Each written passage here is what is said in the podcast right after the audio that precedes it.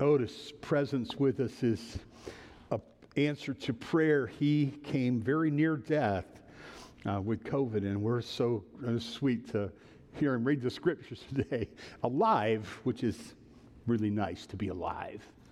Amen? It's like you weren't sure about that. You're like, I'm thinking about that, man.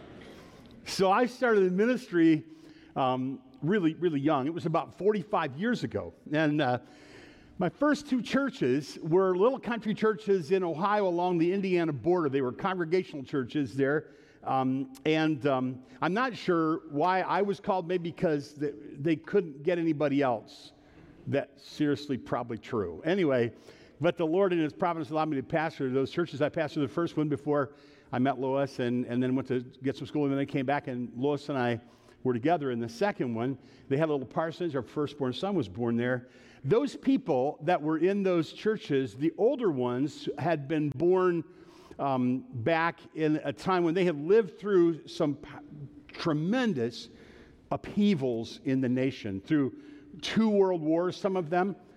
All of them had a vivid memory of the Second World War and of the Great Depression and other horrifying things like the Vietnam conflict and such, and, and they, were, they were influenced by them. I, I, those people, many of them were farm people, and they were okay with me just dropping in. You know, if I was out and about in the countryside, I would just drop in, and, and they would visit. And, and in the summertime, they would always um, take me to the garden, and they would pick out some garden vegetables, and they would share with me, or, or they'd stop because they paid me uh, modestly. It was a small church. They did what they could. They're very generous, but it was very modest. And so they're real careful. They would give us uh, cuts of meat from the freezer every once in a while, or, or wonderful ripe tomatoes, or, or green beans that you can't buy anywhere. You can only get them from people who grow them in their own, own garden. And the reason those people gardened was because they knew what it was like to be hungry or to be afraid of being hungry. And they were serious about gardening because to them it was kind of like a life and death thing. My dad lived through that time, born right at the end of uh, the Great Depression, and to a family that didn't have much. And he tells me he had a bike during you know war years that um, that was. Uh, so cheap, it was made out of such cheap materials that when it broke, he went to a, a, a local uh, fella to have it um, uh, welded, and the guy couldn't find enough metal on it to weld it. He said, I'm sorry, there's just, this, this bike can't be repaired. My dad had a vivid memory of how poor they were. They lived, if you see where they lived, it really was on the poor side of town, on the other side of the tracks. And dad said, not complaining, but, he, but just to describe their poverty, he said, uh, My dad, whenever he gets a, a, a care box with Operation Christmas Child, with, even though most of the world plays soccer and not like American football, my dad didn't have a football when he was a kid, so my dad never packs a box without putting a football in it. Because with, he was a boy, he played football with a, uh, he in the neighborhood, kids would play football with a uh, Quaker Oats canister. And then when it wore out, the game was over. And, uh, and so, you know, they, they didn't have a lot. And so the stories of my youth, when I listened to people in my church when I was young, and when I listened to my parents and grandparents, they had lived through dire times. They had lived through distressing times. They had lived through a time that had an ominous name the Great Depression. And if you're perceptive, and I know you, and I know you are perceptive, and you that are deacons um, and elders and our church leaders and teachers and such, I've talked with many of you.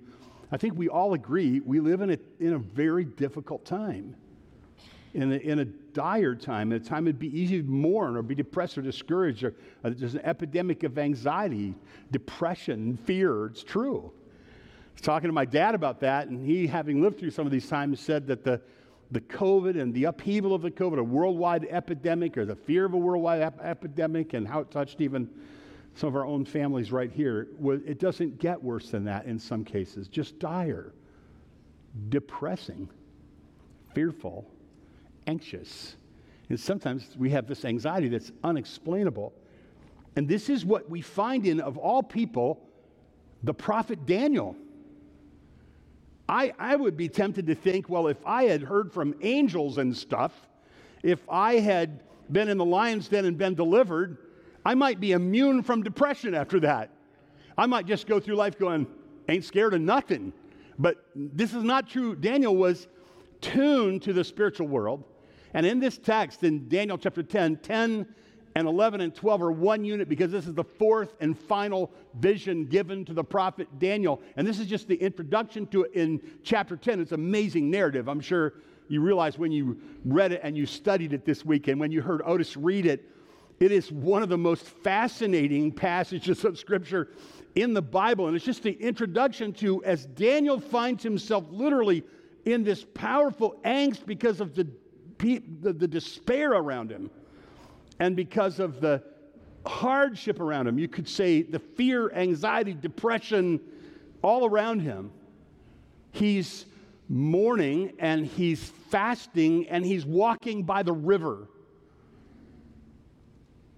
And then we we have an encounter in it, in this wonderful passage. Our four or just five. I'll say four and then I'll give you a bonus. Ways to fight fear how to fight, how did Daniel fight fear? And, and you can help others who are fighting fear or anxiety or depression or discouragement or mourning or something bad happened and you feel like is this out of control. In this text, maybe that's why almost everyone agrees that we are now facing an epidemic of fear, anxiety, depression, despair, mourning, sadness, soul angst. I, I don't want to discourage you more, but let's be candid, I think we are overseeing the decline of the Christian church in America right now. And as a result, it doesn't mean that it doesn't mean that God isn't present and at work, but it means that God's people should know what they're doing. And they should be sober and serious. And they should take up the things that God has given them. Yesterday, one of my daughters arranged a time for a huge bunch of our grandchildren and children to be together in a place. And I got to see, in a really rare, and I got to see, in a really rare opportunity, a whole bunch of our little offspring and grandchildren all in one place all day. And you couldn't help but think, as you saw them run from one ride to another, what is the world going to be like that they're going to grow up in? And will they cling to God? And will they know God? And will they follow God? And will they resist the spirit of this age? And if so, how?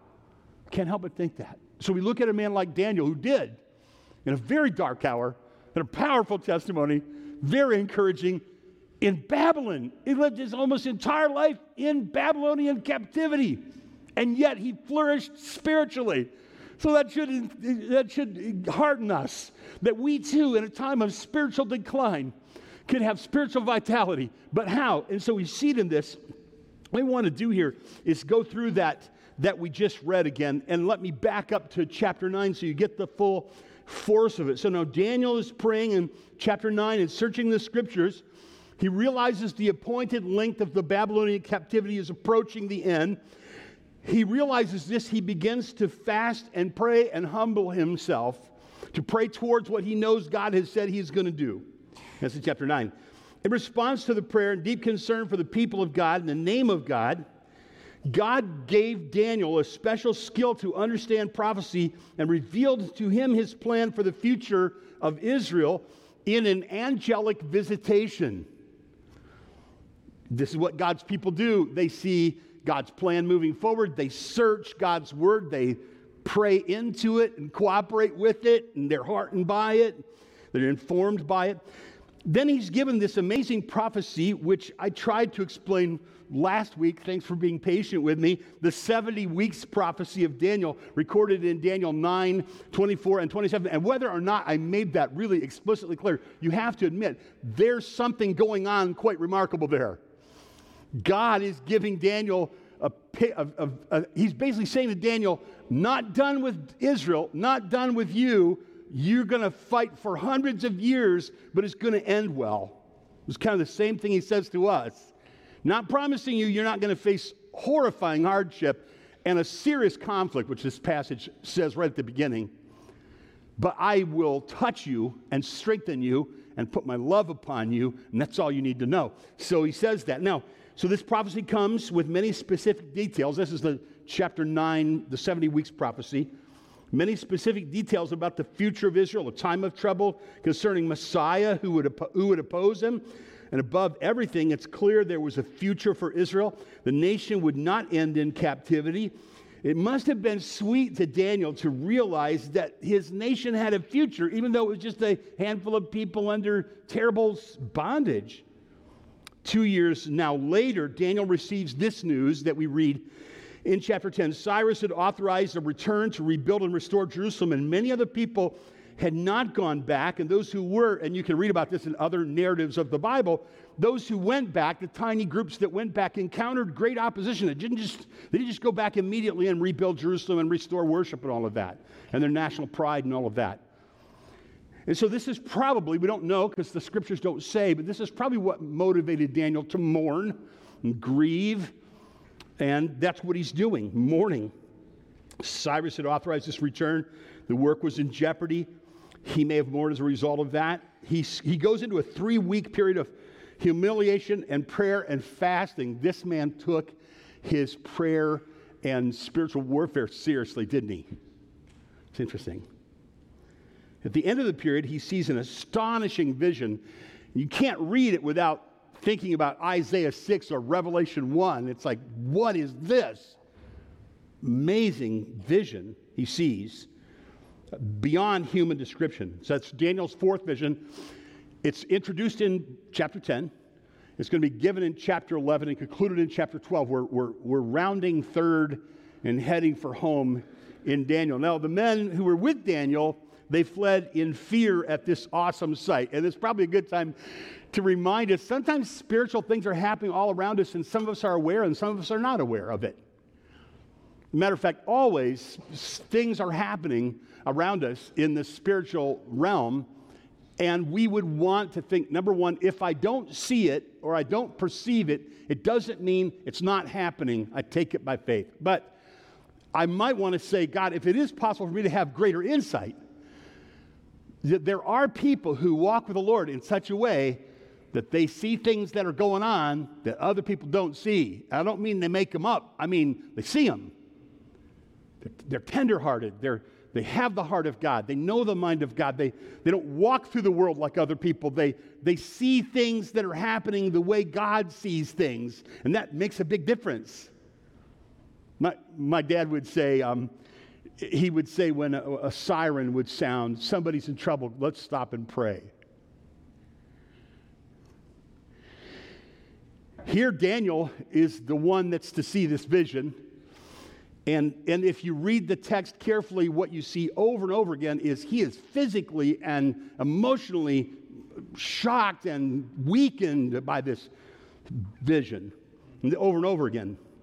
Uh, probably Gabriel, who touches Daniel and strengthens him, assures him his prayers will be answered, but they have been delayed because of opposition in the spirit world. This is a pretty interesting passage. You, you, you can't help but wonder what is this? that the answer comes immediately. The Bible says that when Daniel prayed, the answer came immediately, but was delayed by the prince of Persia, the spiritual warfare going on. And who would be strong enough to oppose whoever that being is that's described in that, which looks for all the world like the picture of Jesus in Revelation 1? I would identify it has to be Jesus, except I don't think Jesus would be opposed for 21 days. But scholars differ on this. It certainly would have stirred Daniel's heart to recognize he has a messenger from God and he is moved by it. So Daniel again is speechless in verse 15, silent before the messenger of the Lord and humbled. And the angel touches Daniel's lips and enables him to speak over and over. In Daniel, you see God touches Daniel to strengthen him, and God says, Daniel, you, you are beloved. Gotta like that. So this, again, he touches him, he strengthens him in verse uh, 18, verse 17, 16 through 18. For the, uh, for the second time, he's called a man greatly beloved. He's encouraged not to be in fear, but to be at peace and to be strong. And this is probably the takeaway message, just like to make it easy for you and me both. If everything else I say is, is dismissed or unclear, this book was written to encourage God's people, even when things are hard. You should leave today aware that things are going to be hard and strong and encouraged in the Lord. Not, you shouldn't leave today thinking, oh, I have God on my side, so everything's going to be easy for me. No, it's not. No, it's not. Never promises that. Not at all.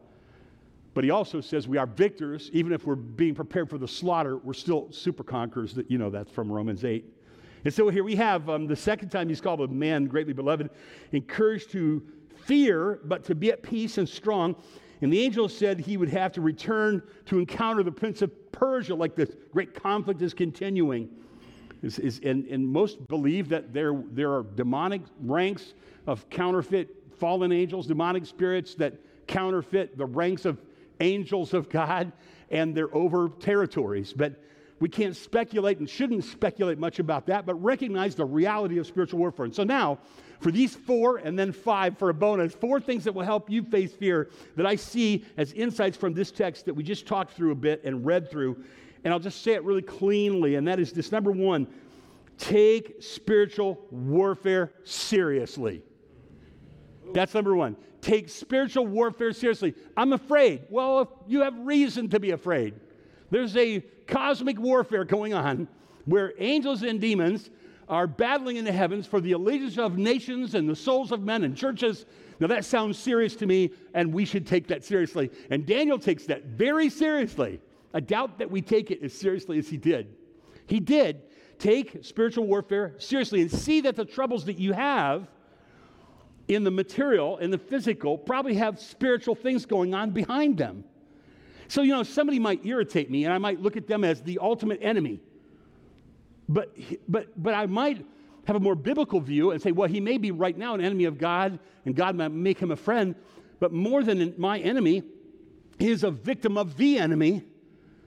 And so that, that should make me have some compassion for a person I don't want to forgive or I, I don't want to reconcile with or somebody that's hurt me and think, wait a minute, this person, Rick, we're talking about the people by the road that have a sign. You know, what, you know, what's their story, right? I, that must be your life.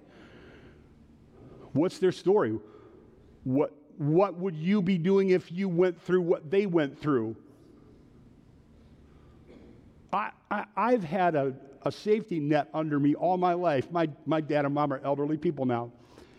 I saw them this week. This is kind of embarrassing to admit, but every once in a while when I would be afraid, or I'd think maybe, what if, my life goes upside down and the, my church gets tired of me and they send me away and I don't have any income? I would always think, uh, Lois, I don't think I ever told you this because it would probably not be a really happy thought. Um, I know that I could live with my mom and dad. We could, wouldn't that be great? we could move in with mom and dad, but they wouldn't. They, they would help us. I have a safety net under me. If I get a flat tire and I can't fix it, I can call somebody. My dad would charge hell with a squirt gun to help me if I was in trouble. But there are people that don't have any safety net at all. But what is it that contributed to that? Uh, we, people that understand spiritual warfare, can you see how this would help you if you're dealing with anxiety, depression, fear? Okay, wait a minute. I see there's something going on here in the heavens. There are powerful, there's a powerful, om, omnipotent God. No one can successfully oppose him. He has outnumbered the enemy with ranks of powerful angels, and he has set in course a plan for the universe that will, he, that will be fulfilled according to his plan. And this is a temporary setback, very painful, very difficult, very real, but temporary. So I understand spiritual. Do you see that? I think Daniel clearly, when he he immediately his mind is something is going on in the heavens. He prays to God he understands that the troubles he faces in the material, in the, in the physical world, have spiritual things behind them. And you, you must see this too. You, you see it, look in verse 20. Then I said, Do you know why I've come to you? But now I'll return and fight against the prince of Persia. And when I go out, behold, the prince of Greece will come. Does that ring a bell? Remember the Persian dominance? Over the world and then the Grecian dominance over the world. Well, were, they weren't just nations, they were spiritual entities behind driving those things. Sometimes you should see that when you watch this. What would make a person so hateful or dark or, or, or, or, or nation so cruel or, or a, a place so dark? Well, Christian people, they understand and take spiritual warfare seriously, spiritual realities seriously. And Daniel did that. And I would say, when you face fear, take that seriously. And unless we, in case we overlook it, we read it, we talked about it, but let's read again verse 12 because this is fascinating. He says to me, Fear not. He says, Stand up. I need to tell you what's going on, right? The, Daniel stands up after being trembling and mute and all of that. Fear not, Daniel, for from the first day you set your heart to understand and humbled yourself before God. Your words were heard. When you elders met at 7 o'clock on Saturday morning, I heard you. I heard you. I couldn't tell. I heard you. Isn't that sweet? When that dear, precious, elderly lady who can't do any of the things she used to do and can't even get out of her wheelchair sends a prayer to heaven, God hears that prayer and can send powerful angels to answer it. That's pretty sweet, isn't it? When things are out of our control, and they usually are, we can pray and don't let anyone tell you that thoughts and prayers don't matter.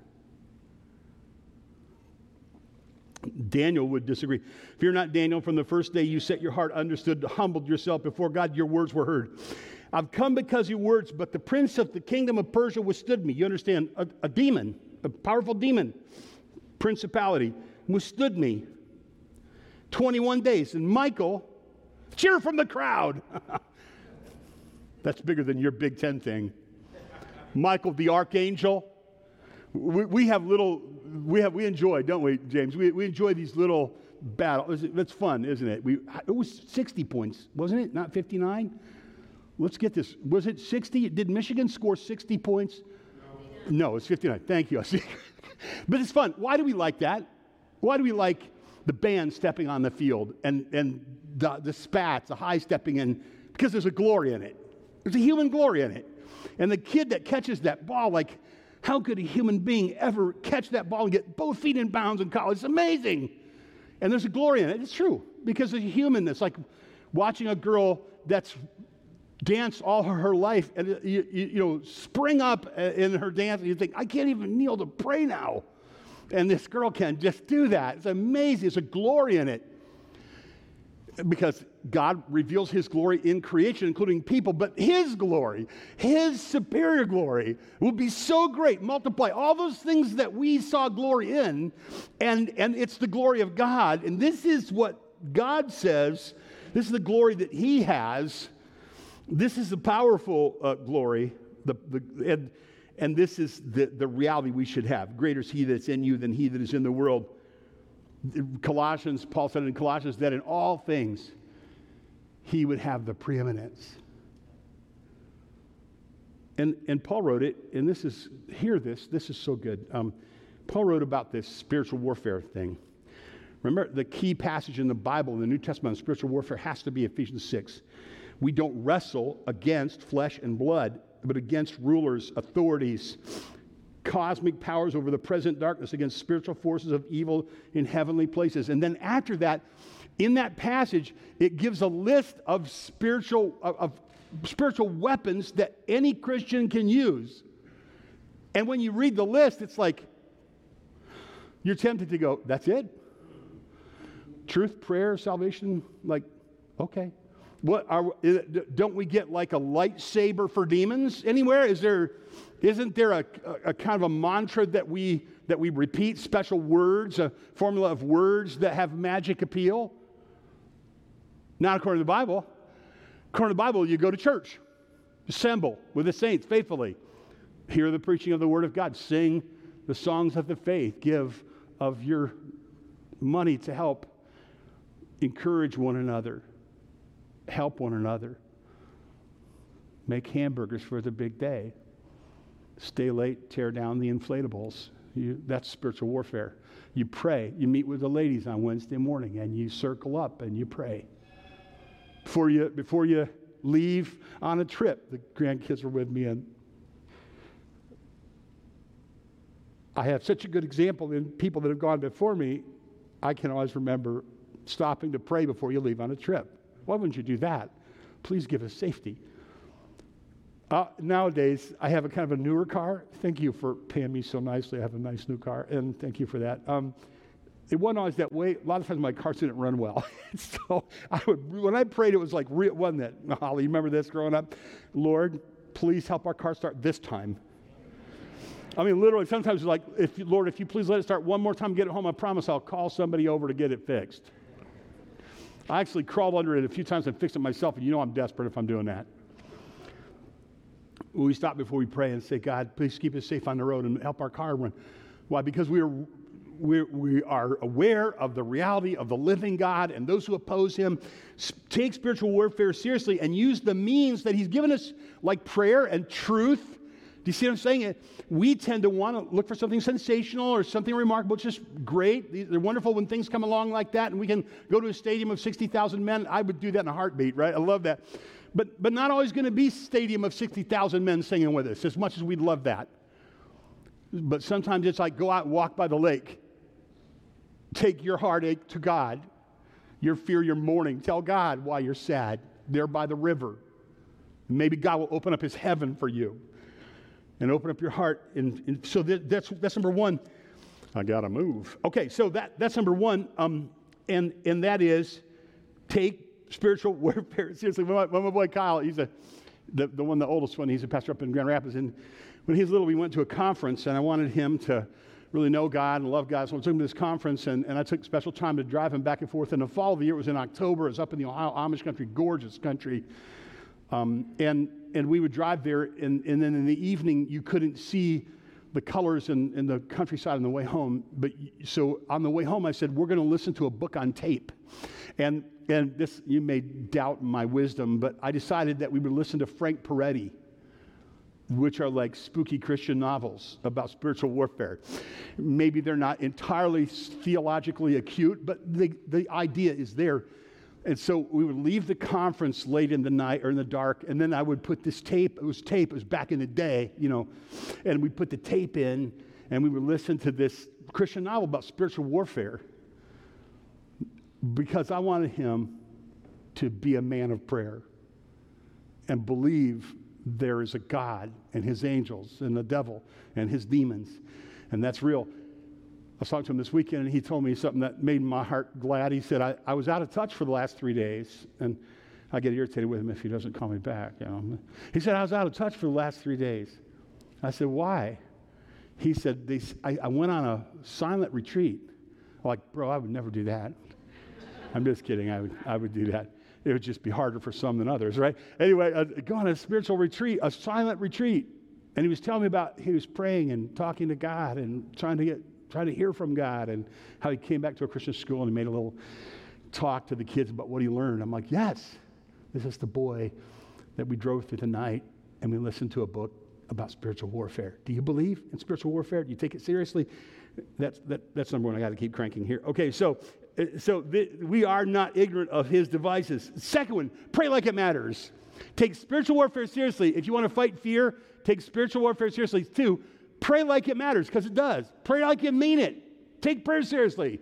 Take spiritual warfare seriously. Pray. This is, I mean, how can you miss this from this text? You wouldn't have to be all that sharp to, to get this from this text. It's like he prayed and it mattered. He prayed and God answered. He kept praying and God sent Michael the archangel. It's like, that, is a big deal, right? So that's kind of cool. I'm like, okay, pray. Pray. If you can't think of anybody else to pray for, always pray for your pastor. I appreciate that. Um, you're like, obviously, you need it. Um, so pray like it matters. When does Bethel pray? I always think Jesus asked me, you know, hey, you're the lead pastor, you're one of the lead elders here. When does your church pray? You, you, it's a Christian church, right? Can you imagine Jesus saying, It's a Christian church that you guys are doing? Yeah. When do you pray? Because, Ken, I hear you talk a lot. When do you pray? When do your people pray? How would Bethel answer the question, When do your people pray? Here's the answer you're supposed to give. Don't you love when people tell you what you should say? Here's the answer you're supposed to give. And you're mature. You've been around the, you've been around the horn. You, you, you have other answers too. But can I just say, humbly say this? When does Bethel pray? When we, every time we gather in a small group, that's a prayer meeting. Every class should pray. Some are just for prayer, of course. That's wonderful. And we should do that regularly. And, and then every time, and this is true, when, when um, our chairman of our, our elders presides over the advisory council of men and women who are our deacons. One thing I noticed when I first came here was somebody said, it's a collegial group. They get along well and they take care of business quickly. And that's been true. In, in my time, it's like, wow, that's been a neat meeting, a good meeting. But the first part of the meeting is always prayer, always prayer. The elders meet, always pray first. And then I just like a little prayer, but I'm like, okay, who do we pray for now? And um, this is like, let's not forget this. Take prayer seriously. Take it seriously in your home, in your, in your personal life. Don't worry about, like, don't, don't worry about, like, prevailing in prayer for hours and hours on your knees like the guys in the missionary biographies that might discourage you. But just talk to God. And as you're burdens get heavier, maybe your prayers will get longer, but just to learn to just tell him your heart. Tell him if you see something beautiful, thank him for it. If you're afraid of something, let him know. If somebody wanders, pray them back into the fold. Just be a prayerful person. Let Bethel be a praying church. And I can say to the Lord, we pray all the time, Lord. Uh, I heard Gordon MacDonald. Gordon is way up in his probably 90, close to 90, uh, maybe 90, maybe 89. He's am I allowed to say that's old? And he, and, and he was speaking to a conference in February I went to.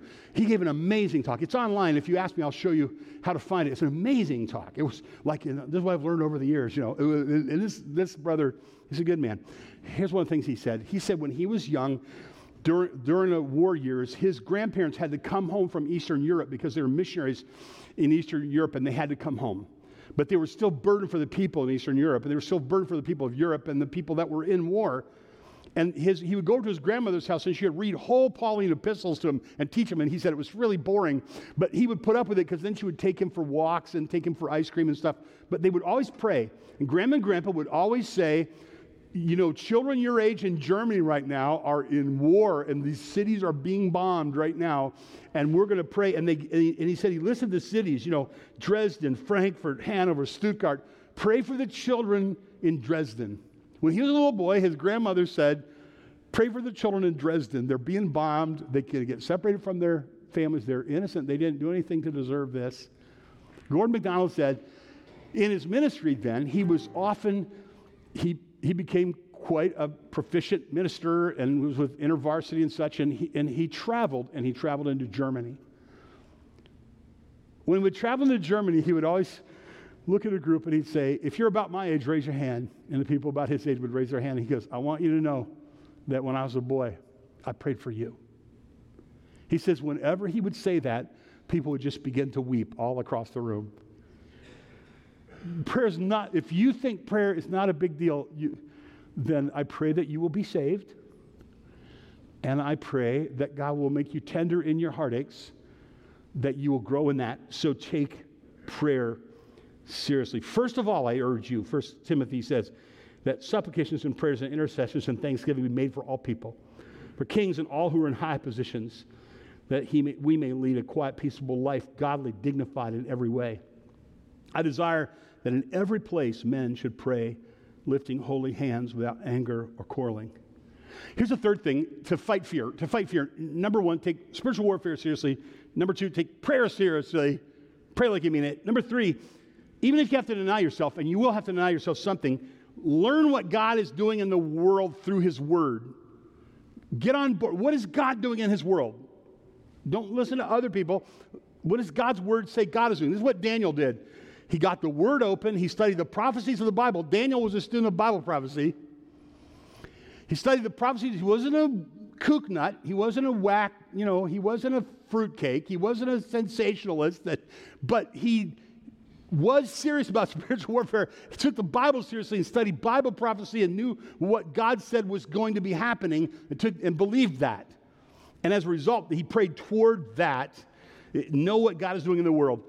This is important. And he, and, and he, denied himself. He, he set aside certain foods for 21 days. And this wasn't the only time that he did that. And that's a good idea. Tom Harmon has been spiritually influential in our state. A friend of mine who's an itinerant preacher, he's been spiritually influential in our state. I know because I talk to hundreds of men who go, Tom Harmon. And, you know, a lot of times I'll speak at a retreat and people will say, I came to your retreat because Tom Harmon's retreat was full which is really good for me. And uh, one time that happened, and Lois was with me, and she goes, Does that hurt your feelings? I go, Well, no, not really.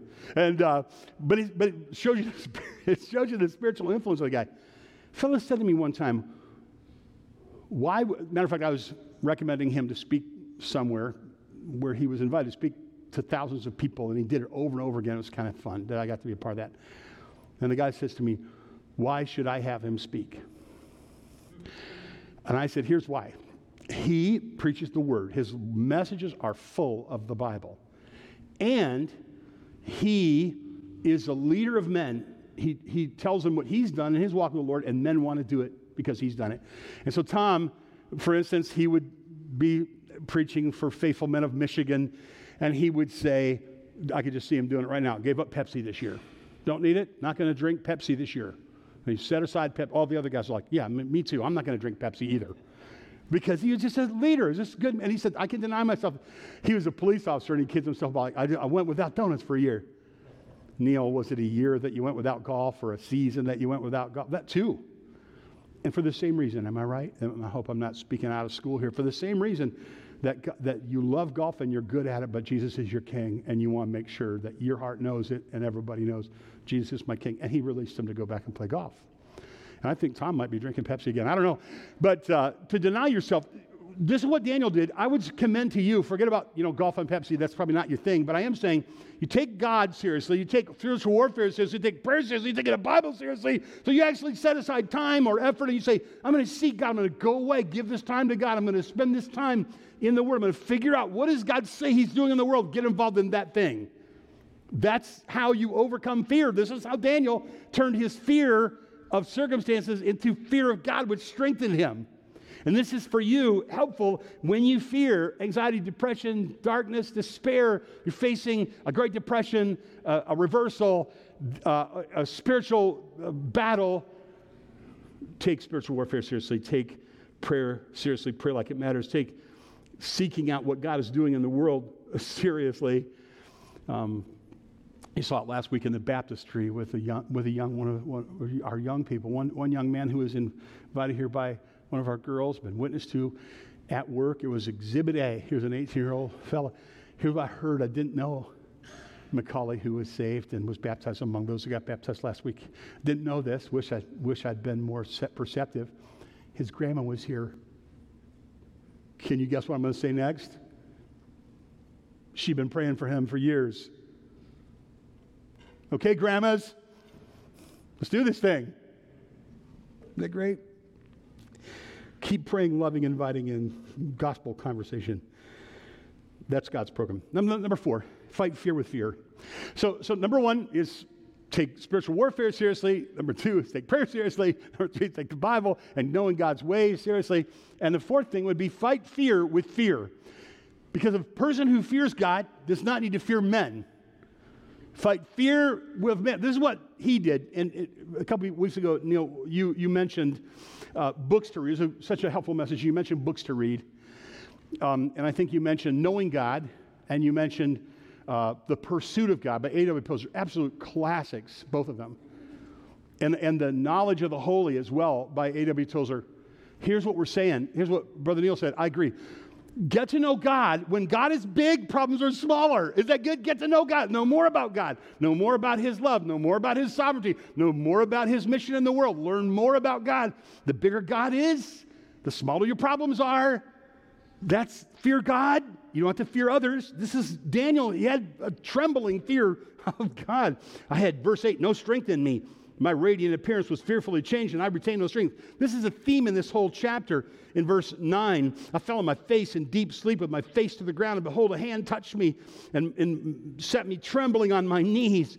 Uh, I stood up trembling, verse 11. Verse 15, I turned my face toward the ground, and I was mute. In verse 17, how can the Lord's servant talk with the Lord? For now no strength remains in me, no, no breath is left in me.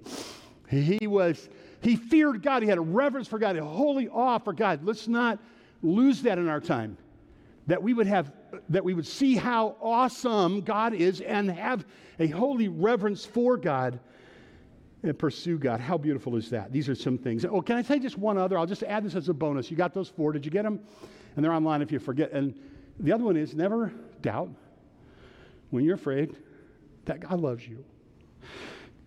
God loves you. He kept saying it to Daniel Oh, Daniel, you're greatly beloved. I'm going to help you understand this. He loves you. I know you're going to be tempted to doubt that. You're going to think, well, God doesn't love me. God doesn't know. Yes, He does. Yes, He does. He sent His Son, our Savior Jesus, to die. If I would give you my Son, I would not withhold anything I had. And this is a, a theme. A young man named Dave went to Vietnam his sister was named Julie. Julie said they got a call in the night, one night, and the whole family just held their breath. And there was one phone, and it was in the hall, and the whole family just kind of set up, and then dad went to the hall and he answered the phone. And everybody just stood in the darkness, and nobody even turned on the lights, and they just listened. And you could hear on the other end of the line was her brother calling from Vietnam in terrible soul anguish and saying to the terrible things he'd seen and the terrible things that he'd been involved in, and he didn't know what to do. And he's describing it to his dad. The dad just listened in silence. And then every once in a while, this is what the dad would say David, I love you. I love you, David. And then the boy would just pour out more of the terrible things he'd seen, the fear that he had, and all of the all those questions and fears that he had. And then his dad would say, I love you, David. Now, our God is able to say more than he loves us, but he does say that first, and he wants us to know. And so today, I trust that you will take spiritual warfare seriously. Pray like you mean it. Take prayer seriously. Take knowing what God is doing in the world through searching his word seriously. Never, never doubt the love of God for you and learn to overcome fear and anxiety in your own life.